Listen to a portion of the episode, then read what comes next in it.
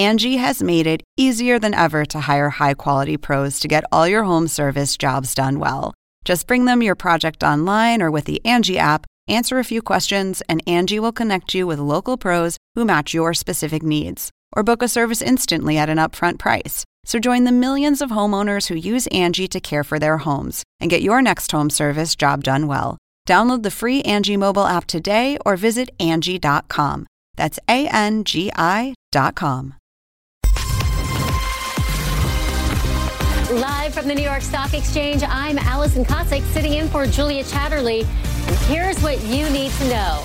Trade uncertainty. Investors are digesting what is and isn't in the phase one deal between the U.S. and China. Under pressure, Boeing could slow or completely halt production of the 737 MAX. And a quick reversal.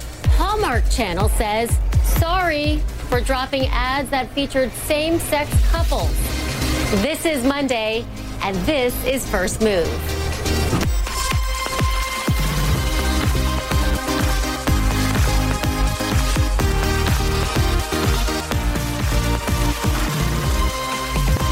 It's the last full trading week of the decade, and investors are feeling very festive.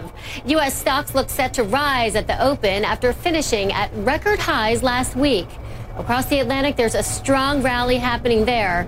The stock, the Stoxx 600 index, a measure of markets across the region, hit an all-time high earlier today. In Britain, Prime Minister Boris Johnson's election landslide continues to boost UK assets by offering Brexit clarity. But the real driver is the U.S. China deal, both countries announcing they had completed phase one on Friday, and the U.S. dropped the extra tariffs that were due to kick in on Sunday. Trade Representative Robert Lighthizer said yesterday the deal was totally done, but the details are fuzzy. We're still trying to find out what's in it, which is where we begin our drivers. And let's start with Christine Romans. She joins us live now for more on the U.S. China trade deal. Uh, so, walk me through here. This is phase one. It still needs to go through a legal review, it's got to go through a translation process before it's signed. So, the first question could it still hit roadblocks? And if it doesn't hit roadblocks, what's in it and what's not in it? Well, I can tell you this has been elusive, hasn't it? I mean, this is 18, 19 months in the making. It was not easy to get. And you're right, the trade representative, Robert Lighthizer, very confident here. He says this is, you know, Friday, in fact, he said was the best day in trade news in history in the entire world because of UMCA, USMCA, and this. So what's in it? Well, we know that the U.S. will not put a, a tariffs on $160 billion in, in Chinese goods that was supposed to happen this weekend. That's off the table. They'll roll back other uh, tariffs here. They're keeping about 25% tariffs on $250 billion of important, you know, um, economically sensitive things that the Chinese are sending to the U.S. In exchange, the U.S. is going to get um, some some farm products bought by the Chinese. It looks like um, $200 billion worth over uh, the next couple of years. And we know that there are some rollback or snapback provisions, meaning that if the Chinese don't live up to their end of the bargain, which has been a big criticism uh, in years past, that the Chinese promise something and never deliver, that Donald Trump could go ahead and put some tariffs back on. But that brings three kind of questions or three kinds of, I mean, doses of caution, Alison. I think one, look, this this this phase one deal doesn't reverse two years of tariff damage uh, in the global trading system. The 25% tariffs do remain on 250 billion dollars worth of, of goods, so there still are tariffs there. And three, that snapback provision really does continue the uncertainty for companies. They would like a little bit more clarity that you're not going to snap back and have tariffs uh, go back on uh, next year. That said, it comes against the backdrop of a Fed that's cut rates three times and a U.S. economy that's growing at two percent. So all of this is why stocks seem a little bit uh, a little bit confident today. Okay, so if we're going to hash out who are the winners and who are the loser, or in this case, who's the winner, who's the loser, which is it? I think they both win here. Both countries had to get some clarity here. This does not fix the trade problem. Doesn't even come close to fixing the trade problem. It is as if literally and figuratively, figuratively, the U.S. and China are speaking two different languages on trade. two completely different trading systems. And as, as Lighthizer said uh, over the weekend when he was talking to reporters, uh, this at least tries to find a little sliver of common ground here so that they can continue working forward uh, next year and, and, work on a on a phase two. I will say though, Ian Shepherdson, who is a, a, an economist at Pantheon Macroeconomics, he said it very well. This is low hanging fruit. They, the two sides, managed to agree on low hanging fruit that benefits both of them, but the hard work, the hard work still is yet to come. I agree with you there uh, with those points. Christine Romans, thanks so much. Nice to see you.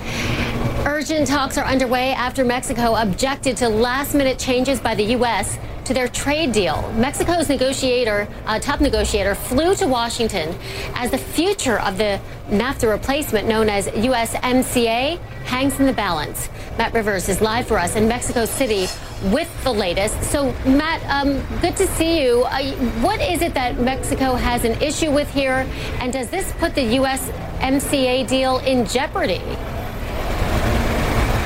Well, uh, it certainly makes it more complicated, Alison. It was less than a week ago. Uh, it was last Tuesday, in fact, here in Mexico City, that all three countries uh, signed on to this newly uh, revised version of the USMCA after changes were made that House Democrats in the United States had lobbied the White House for for the better part of a year. And this looked like a very rare example of bipartisan agreement. You had President Trump and also uh, the House Speaker Nancy Pelosi saying this is a great deal. Well, what happened here is that on Friday, uh, a bill was sent to the House of Representatives, uh, and in that bill, it specifically calls for what's called labor attaches, essentially inspectors to be based here in Mexico City. As a part of this deal, House Democrats wanted to make sure that new labor laws that were enacted here in Mexico, specifically surrounding uh, making it easier and more effective uh, for workers to unionize here in Mexico City, well, Democrats wanted to make sure that those rules were being followed. And to do so, they want to place up to five inspectors on the ground here in Mexico City to go around the country and actually make sure that those new laws are being followed. Well, what Mexico City is now saying, what the government is now saying is, hold on. No one told us that. We didn't agree to that. And we think that inspectors on the ground here in Mexico City could be some sort of a violation of our sovereignty. So you heard the Mexican president talk about it this morning in his daily press conference. He said uh, that there will be dialogue with the United States. He doesn't expect this deal to fall apart or anything. But what we do know is that Mexico has serious reservations with this language included by the United States. They're saying that they weren't consulted on it and they didn't agree to it. And don't forget, Alison, this is a three country trade deal. If Mexico decides to walk away, the whole thing falls apart. I don't think we're there yet, but it certainly is more complicated than it seemed just last Friday. Yeah, this measure was supposed to go to the House this week for a vote. Does that look like it's unlikely to happen now? Well, no, I think House Democrats will likely move forward with this. We're hearing that it could happen as early as Thursday, a vote on this, and I think the USMCA would still pass in the U.S. House. It's already been passed here by the Mexican Senate, so it's unclear exactly what Mexico would do should this come to some sort of an impasse. The Mexican Senate already ratified this deal. The U.S. could do so as early as this week, uh, and I don't think that this hiccup as you might call it, is going to stop House Democrats from wanting to push this legislation through and give uh, their caucus uh, something to talk about when they go home and meet with their constituents over the Christmas and New Year's break. Yeah, still, it's got a it's got a chance of possibly falling apart. We will keep our, our eye on it uh, with you, uh, Matt Rivers. Thanks so much from Mexico City. Boeing's challenging 2019 is not over yet. A source tells CNN that the aerospace giant could curb or entirely freeze the production of the 737 MAX jet as soon as today after the closing bell. Boeing shares are currently down almost 4% in pre-market trading. Claire Sebastian joins me live now. Uh, you know what, Claire, we, we kind of knew this could have been an option. CEO Dennis Muilenburg he warned in July that Boeing would be forced to consider slowing or even shutting its production of the MAX 737 if there were any more delays in winning approval to get this thing in the air again before the fourth quarter. So so now it's come to this. Right, Alison. Yeah, they've been uh, they've been trying to avoid this the whole year. This is a really big deal, not only for Boeing but for its entire supply chain. But look, it emerged when uh, Boeing had a meeting with the FAA, the Federal Aviation Administration, last week. Uh, that they came out of that meeting now believing that the plane would not be certified uh, by the FAA this year. That was something they had hoped would happen. It now looks like that won't happen. So now we know that the board is meeting. They started meeting uh, yesterday, Sunday, and they're meeting again today, a regularly scheduled meeting. But a source telling CNN they could make an announcement today uh, after the market close on either curbing production even further uh, or pausing it altogether. Now, this is a huge deal. As I said, when Boeing uh, cut production back in April uh, after the grounding of this plane uh, from 52 planes to 42 planes a month, that not only uh, triggered problems for some of the companies in their supply chain, but it also cut about one to two tenths of a percentage of U.S. GDP in the second quarter, according to JP Morgan. That just shows the scale of this supply chain. Boeing, of course, uh, the largest manufacturing exporter in the United States. So a stoppage could trigger furloughs at Boeing. It could certainly uh, inflate the cost for that company, but it could also uh, trigger real problems for companies in their supply chain. If you look at Spirit Aerosystems, which makes the fuselage for the 737 MAX, that uh, stock is down some 3.4% pre-market. So you can see uh, those those issues are being factored in there by by investors as well. So uh, this is something that could ripple through the supply chain, through the economy, and the longer it drags on, Alison, the more expensive it gets. Absolutely. And we will be waiting for Boeing's announcement sometime after the closing bell today. Claire Sebastian, thanks so much. And these are the stories making headlines around the world. The U.S. House Judiciary Committee has released its report outlining the case for impeaching President Trump. It lays out the evidence behind the charges of abuse of power and obstruction of justice. Congress will vote on the articles of impeachment by the end of this week. In Britain, a new intake of lawmakers is turning up for work after Boris Johnson's Conservative Party won by a landslide in last week's general election. The, and as you can see, the FTSE is rallying on expectations. Um, for what's to come, the new government, uh, in the new government, it's up around 2% today. For more on what comes next, I'm joined by Phil Black, who is live for us in London. Uh, so, what is next? I know that uh, Boris Johnson has been hard at work even over the weekend uh, to shuffle his cabinet. What can we expect this week? Yes, so Alison, there's a, a, cabinet reshuffle being announced today. Not so much a cabinet reshuffle as simply uh, filling a couple of jobs in cabinet that we knew were going to be vacant, and we knew that before the election.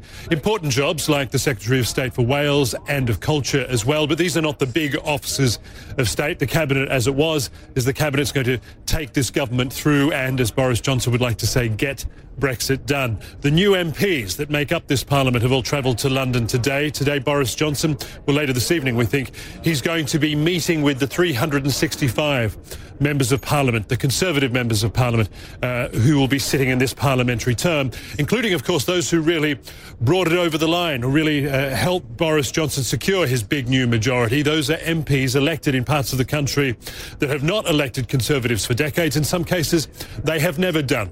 He's going to be welcoming, congratulating, and no doubt really firing up that new parliamentary intake.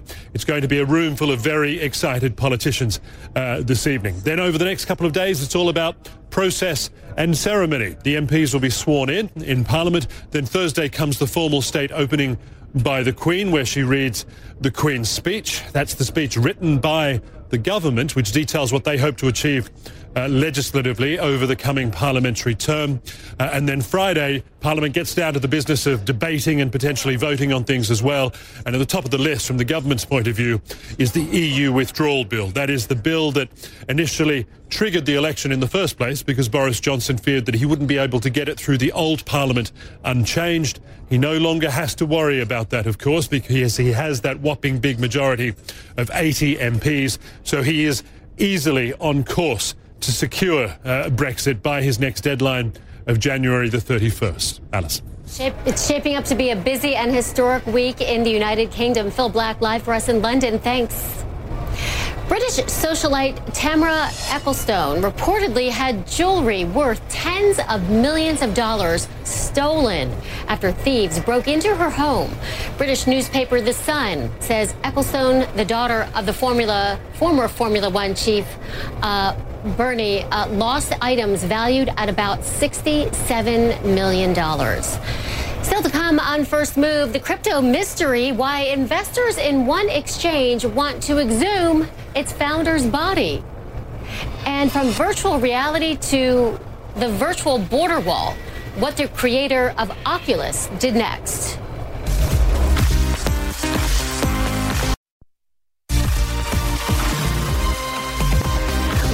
Back to First Move. I'm Alison Kosik, and we are on the floor of the New York Stock Exchange. Stocks are set for a higher open as the U.S. and China announce the bare bones of a deal. And joining me now is David Bailin. He's the Chief Investment Officer at Citi Private Bank. Who it's great to have you on because you take a look at the big picture as we kind of wind down 2019. What does 2020 look like now that we've got a little of the ambiguity gone with the U.S. China trade deal, with Brexit, but still we're getting these signs of slowing here in the U.S. We're hearing that retail sales numbers may not have been as good in the early part of November. Um, you know, of course, manufacturing um, is showing a contraction. What can we expect for 2020? So I think we're getting a bit of a head fake right now in terms of the data. When we look at it, we think about consumer demand remaining very strong, not only in United States, but even in Europe and in Asia.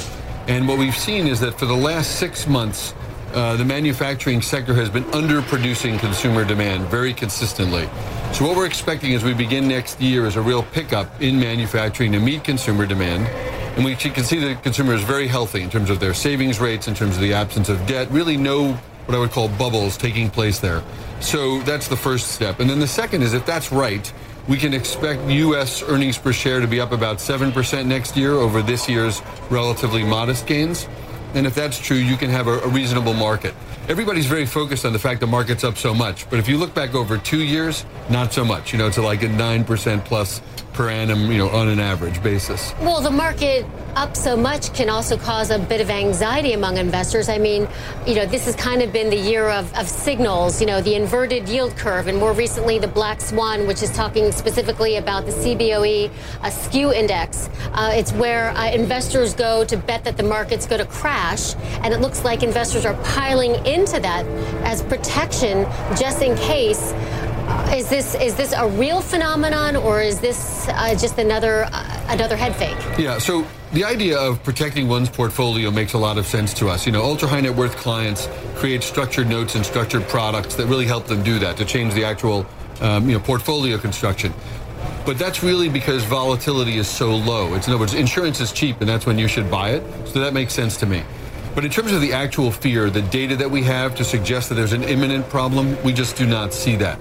You know, where the black swan is going to come from, we don't see that either. We don't have a debt problem, and we certainly don't have an, issue in terms of given where rates are, what valuations look like. So are you saying there's no fear on Wall Street? Oh, there, there's there, there are concerns. You know, investors have not put money to work during 2019. If you take a look at the actual you know flows out of ETFs and out of mutual funds, we've seen almost 200 billion dollars of outflows during the course of the year. So I agree with you that people are concerned, but they've also been wrong, and that's one of the things why you want to have your portfolio fully invested and, and, and diversified, and especially glo- globally diversified. One of the things we're telling everybody now is that what's happened in the last 10 years, which has been the U.S. outperformance of all markets, is highly unlikely to repeat. When we look at the strategic return estimates for non-U.S. stocks, they're almost twice as high as U.S. stocks. So we need to have our clients more exposed outside of the United States, especially with valuations on a relative basis being high. What about exposure to bonds? So that's a tough call, right? If you're if you're into, we are very much against both negative yielding and low yielding bonds. So we're doing we're doing some substitutions, right? So we're looking at specific sectors of the market like real estate related loans and, and bank related loans. But we're also advising clients who have long duration bond portfolios to consider buying high dividend, high growth stocks. So dividends, companies that have good earnings growth and dividend growth, which actually are yielding considerably more, almost twice what the bond yields are. And we think that that's something they should be putting in portfolios in a pretty considerable degree. Give me your quick predictions for 2020. So I think that 2020 is going to have some surprises once people start focusing on the election. So I, I think that, that that will be, you know, three to six months from now. There'll be a lot of noise and then you know people will then look at the election possible outcomes and then look at markets in, in that in that light. And the second thing we really have to focus on is the degree to which these trade issues are actually abating. The China trade deal is really not a trade deal, it's a postponement of negotiation. Oh. And as a result of that, we have to see what else takes place. Um, you know, the president has actually taken a look at European autos. He's taken a right. look at steel in Argentina this, this and Brazil. could still go on and on. It's, it, it, no, I think it is likely to go on and on because that is part of the news cycle. You know, it's what's happening uh, with trade, and that's really what's reduced confidence in the industrial sector globally. Is that um, so we'll see that. And, and then the second thing really has to do with energy. Energy has been an underproducer in the energy sector, an underperformer all of 2019. Could there be a rebound in that sector? You know, what would that mean for the economy? But otherwise, that's going to be a drag as new technologies take take hold. Okay, David Bailin, so great to talk with you. Thanks Thank for you your so time. much. Yeah, pleasure. And uh, we will be right back after the opening bell.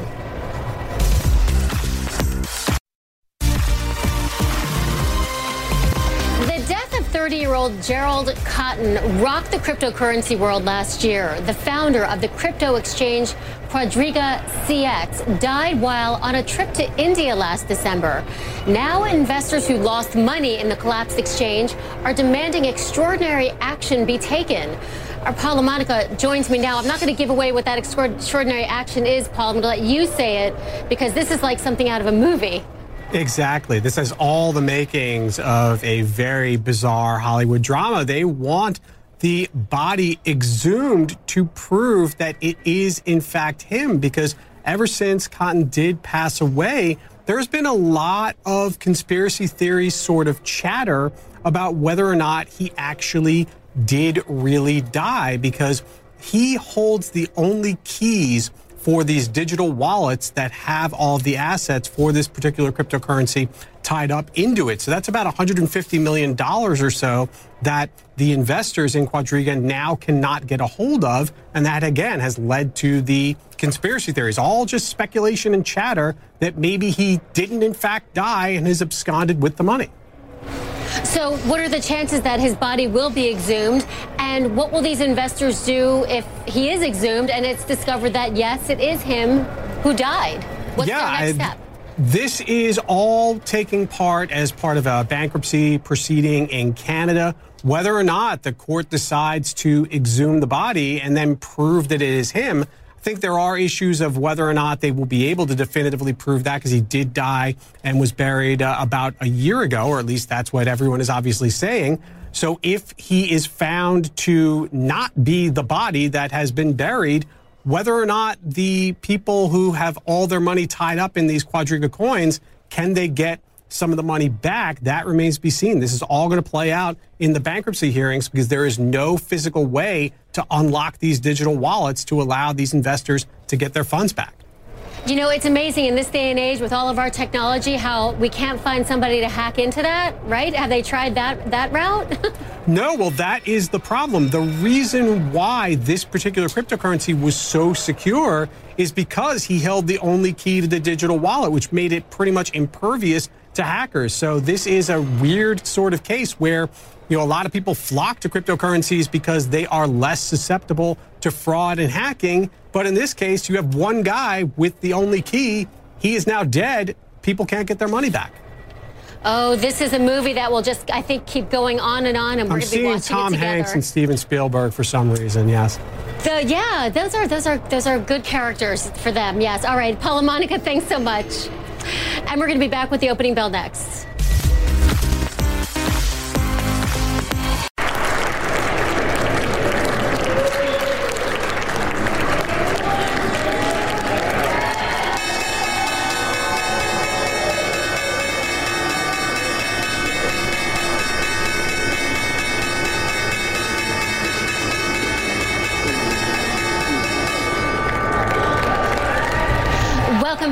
First Move. I'm Alison Kosik, live from the New York Stock Exchange. That was the opening bell. Stocks look like they're rising at the open after closing at record highs on Friday. It is the last full trading week of 2019. And here are some of the global movers for you. DuPont is up by around 3% after announcing it's creating a consumer goods giant valued at up to $45 billion by merging its food business with international flavors and fragrances. Shares of IFF are down more than 4%. Meantime, Boeing is making its descent down a little after uh, down a little bit after news leaked that it could halt production of its troubled 737 MAX, something we will learn more about after the closing bell today. The American TV network Hallmark Channel is apologizing for a decision which it's now reversed to take a number of ads off the air because they featured same sex couples. Polo Sandoval joins us live with more. Polo, I know you've been on this story. Uh, you know, just overnight, it's just it's just literally reversed. First of all, what made Hallmark make the decision to take the ads off the air in the first place, and then what what pushed them to make that that reversal so quickly?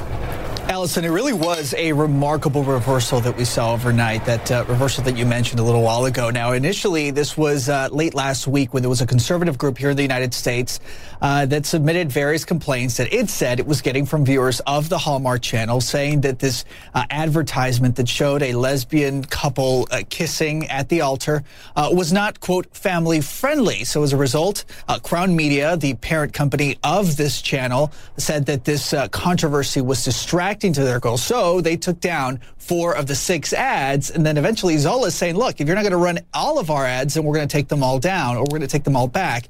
And ultimately, I think that that was certainly a big a, a, big factor here is the potential threat of losing out on more advertisers. And so what we saw uh, overnight was a statement that was released by the CEO of the Hallmark Channel, very uh, rather significantly different when you compare it to what we saw yesterday. Mike Perry, the CEO of Hallmark, writing, "We are truly sorry for the hurt and disappointment this has caused across our brand. We will continue to look for ways to be more inclusive and celebrate our differences." So there was a threat of more uh, advertisers pulling out. There was also also this call for a boycott on Twitter. And then, Alison, when you look at what uh, Hallmark Channel's competition was tweeting, including Netflix, taking to Twitter and promoting what they were describing uh, as other titles that they had to offer their audience members, uh, you can see it here. They said uh, they promoted, quote, titles featuring lesbians joyfully uh, existing and then they also wrote, "It's Christmas. Can we just let people love who they love?" Uh, this is the these are the kind of messages that we're seeing from their competition. So, Alison, as you can imagine, those are three main factors that would certainly not lead to any surprise when it comes to this uh, reversal from Hallmark. Yeah, I mean, the, the, stunning reversal from Hallmark saying, I'm sorry and being very direct, that really caught my eye. But do you think the damage yeah. has already been done for Hallmark?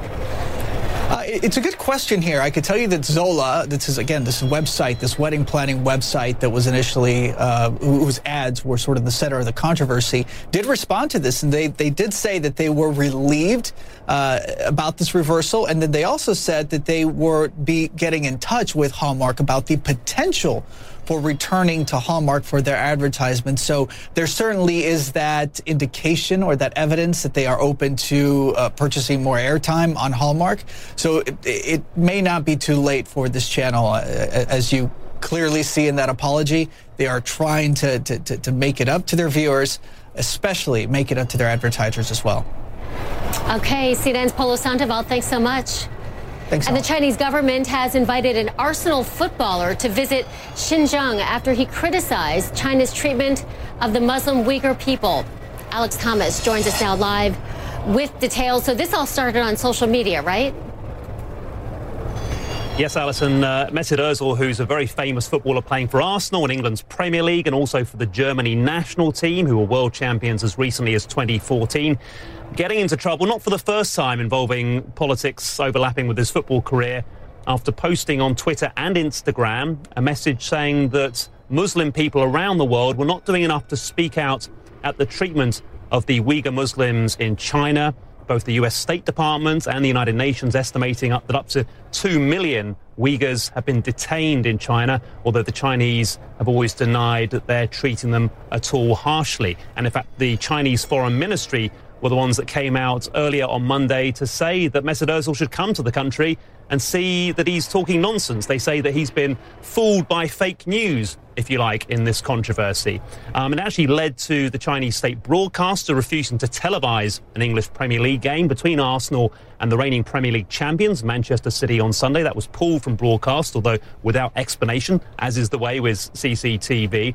And Arsenal doing their best to distance themselves from those comments from Ozil, releasing a statement in China only saying it was the players' opinion uh, only and not the opinion of the club. All very reminiscent of the row between China and the NBA and the Houston Rockets after the Rockets general manager Daryl Morey back in October uh, posted a message in support of the protesters in Hong Kong. We know how sensitive Beijing officials are to anyone questioning the sovereignty of China. And here we are having China and a sporting controversy all rolled up together. Alison? Is Arsenal seen as kowtowing to China? Listen, there are widespread reports about uh, Uyghur, the, the Uyghur Muslim community, the, the harsh treatment of them. And then you have Arsenal apparently kowtowing to what China wants, obviously because of money. What are you hearing about that?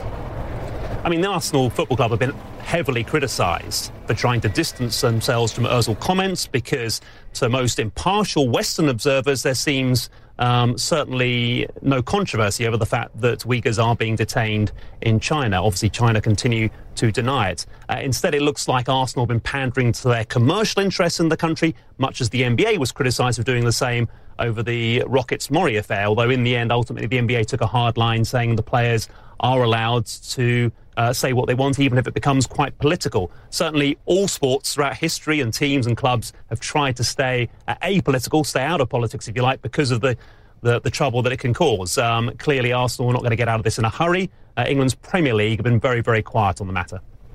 Okay, Alex Thomas, thanks so much for joining us.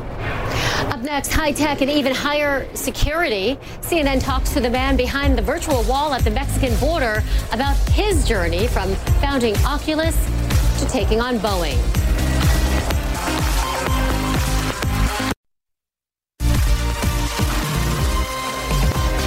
Welcome back. At 16 years old, Palmer, Palmer Luckey founded Oculus Virtual Reality. At 24, he sold it to Facebook for $2.3 billion. Now 27, Luckey's newest company provides the quote, virtual border wall technology that covers the U.S. Mexico border. Luckey spoke to CNN's Julia Chatterley about patriotism, taking on Boeing, and military ethics. She began by asking him about the tech community's position on working for the U.S. government.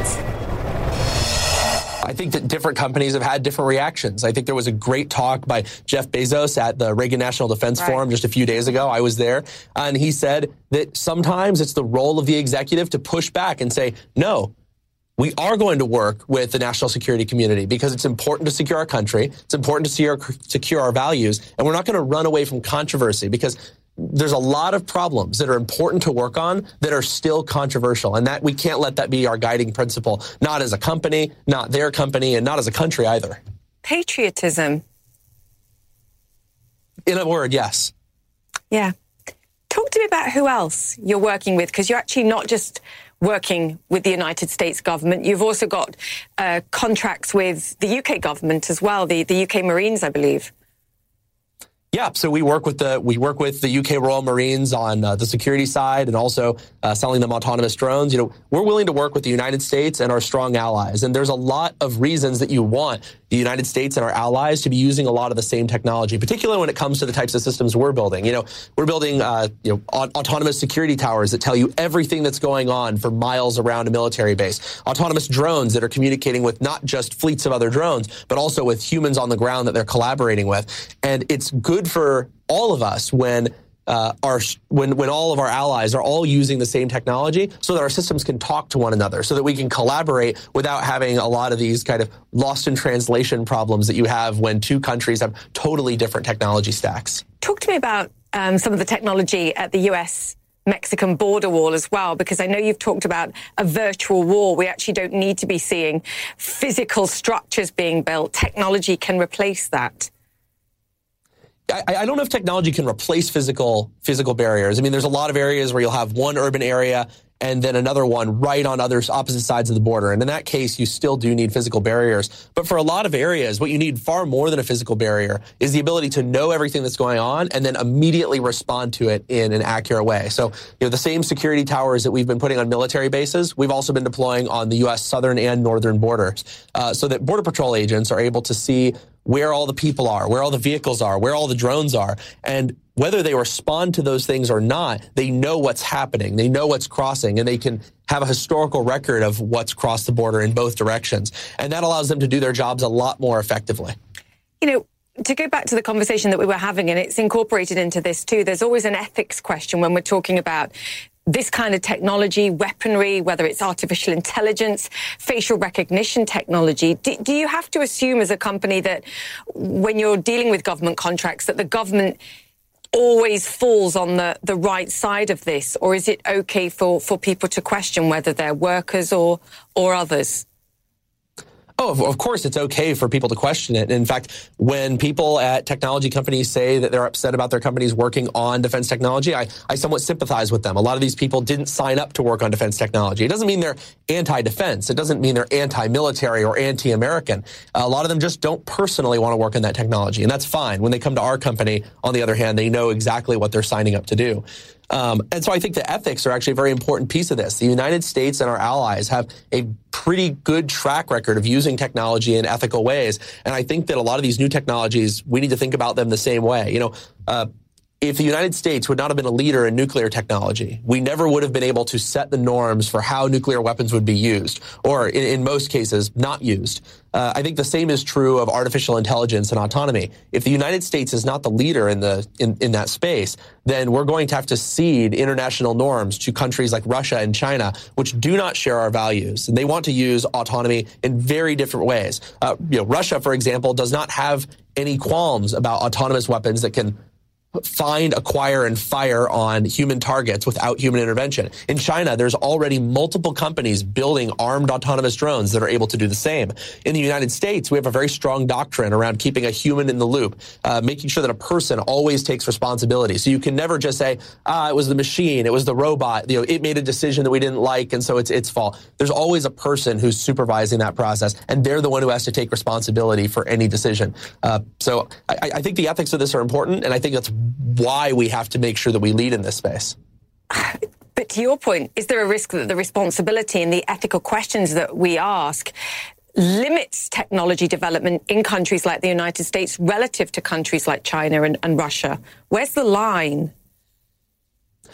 You know, I think it's not up to me to draw. I think our military has done a really good job, job of drawing the line. I think in the last few years, it's become very uh, kind of uh, very much in the popular consciousness, this idea around how should the military be using autonomous systems. But they've actually thought about a lot of these problems many years ago. You know, we have cruise missiles that are capable of autonomously striking targets, like surface-to-air missile sites that are emitting certain radar signatures. Uh, we have autonomous uh, gun systems that are doing things like shooting down incoming projectiles that are coming at Navy vessels. And so a lot of these questions have actually already been thought out very, very extensively. Uh, I do think that people should continue to raise concerns they should make their voice heard. I don't think that the military is going to make the wrong decision just because people are raising their concerns. And I don't think people should be quiet because they're concerned that it might limit the military. I'm, I'm pretty confident we're going to come out in the right place in the end.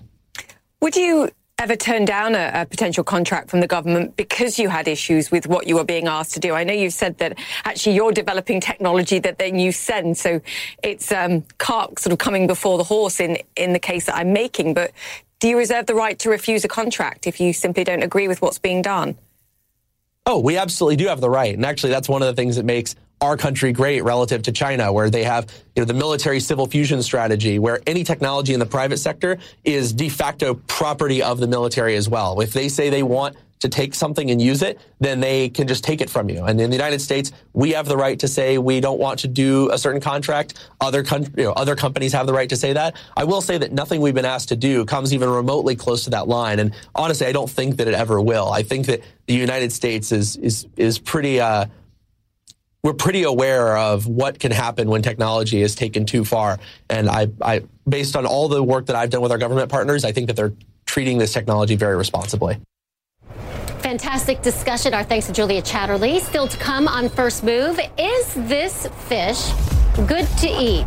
Hmm. A company invents a scanner that uses blockchain technology to break your food down to molecules.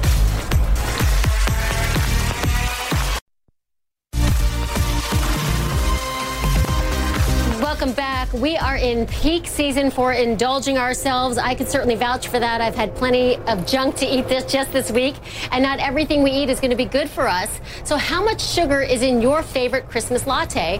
How much salt is in that gravy you're about to pour all over your potatoes? A company called TellSpec is trying to help answer those questions. It's created a scanner that uses blockchain technology to offer real time analysis of the food that's in front of you. The CEO of TellSpec is Isabel Hoffman, and she joins me now live. I'm so excited you're here because the timing is terrific. I've been eating like yuck all week. Um, and, and I'm, I'm often curious what is in our food. But you're saying this can tell us all the answers. Some of the answers. At least we use uh, artificial intelligence to do the chemical analysis of food. Okay, so, what, so what is this? This is a scanner. This is actually um, a sensor, uh, a spectrometer. It reads the light that is reflected from the molecules of a substance. So from that light, we have a unique fingerprint of the substance. And then we use AI to come up with, from that fingerprint, the chemical composition of it. Is this device out now? Yes. Okay, what does it retail for? 1899 Okay, so knowing that, I want to see what happens when you have that orange. She's got an orange in her hand, and show us how it works. So uh, basically, you, you see here, it's warming up. And now I'm just going to put it in contact. It's throwing light to it, uh, performing a scan. And she's performing the scan on her iPhone here. It literally says performing a scan, and then there's a little circle going around. So it's reading what's literally inside this orange. So And what is it telling us? So you see here it's uh, spectrum. Okay. So that spectrum now is going to be analyzed by our AI machine uh, learning. Um, And so d- is this analysis instant? So it basically It's in the she just yeah. it's it's it's instant. So it's going to feed back now and tell us what exactly is inside um, the orange. so Brix, 9.9, that's the sugar. okay, so there's 9.9 Of sugars. Of mi- sugar. milligrams of, sugar. Brix, of Brix. Okay. Okay. Tritable acidity is how as acid the, the orange is. It's actually very little acid. The acidity. Yeah, 0.83. Vitamin C content. So it's uh, 40% in vitamin C. And juice ratio, about uh, 30, 34% of juice ratio. So it gives you an analysis how much juice you're going to get out of here, uh, what vitamin C you have, how sweet it is, and how acid it is. How important is it to know those factors of, let's just say, the orange, when we can just sort of go online and Google what are the nutrients in an orange? Right, but that's a general orange, right? That's not this specific orange. So, you know, you go to a store and you buy an orange and sometimes you go squeeze it and there's no juice. So this, this chemistry, this analysis, it's sensing this exact orange. Who is buying this device? Well, we have many applications. So for this particular application, supermarkets and distributors and producers. What about critics who say, look, this is a great, great invention, but it can't read um, a product that has a multitude of ingredients? Let's say a giant sandwich with bacon and lettuce and tomato and turkey. Uh, this particular sensor is a near-infrared sensor, so yes, it's limited to scanning each item that is sort of homogeneous. But other sensors can read. I mean, right now we are at this stage. We actually have three sensors in the market. Very soon this year, coming up 2020, we'll have two more. Um, one of them will be reading milk, human milk, breast milk, because breast milk sometimes is not enough for the baby. It doesn't have enough composition in terms of fat and protein. Um, so we're making specific applications, and one day hopefully we'll be able to scan that sandwiches. Can it tell if fish is really wild or farmed or what's in it? Yeah, that's the, the interesting part is that we got a huge fund from the European Union actually to produce uh, fish, a series of 21 fish species. And we can do actually wild versus farm, fresh versus defrosted, as well as the composition of the fish. And sometimes we can differentiate fishes without a DNA test. Real world impacts. I love it. Isabel Hoffman, thanks so much for joining Thank us. you. Really appreciate it. And finally, this hour, Frozen 2 is still red hot at the box office. Disney's Frozen sequel has now earned more than $1 billion in global ticket sales. It opened less than a month ago.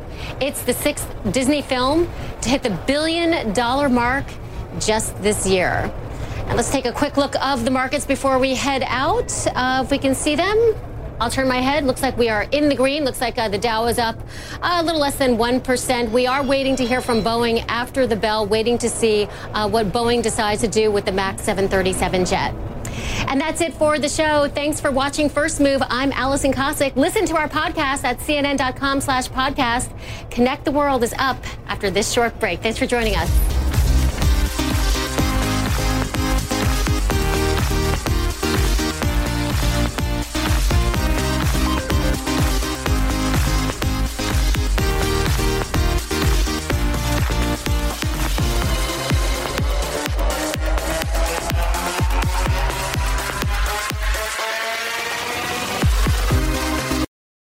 Now streaming exclusively on Max, a new CNN flash doc about the album that has Nashville talking, Call Me Country. Beyonce and Nashville's Renaissance. Watch it at max.com slash call me country. Max subscription required.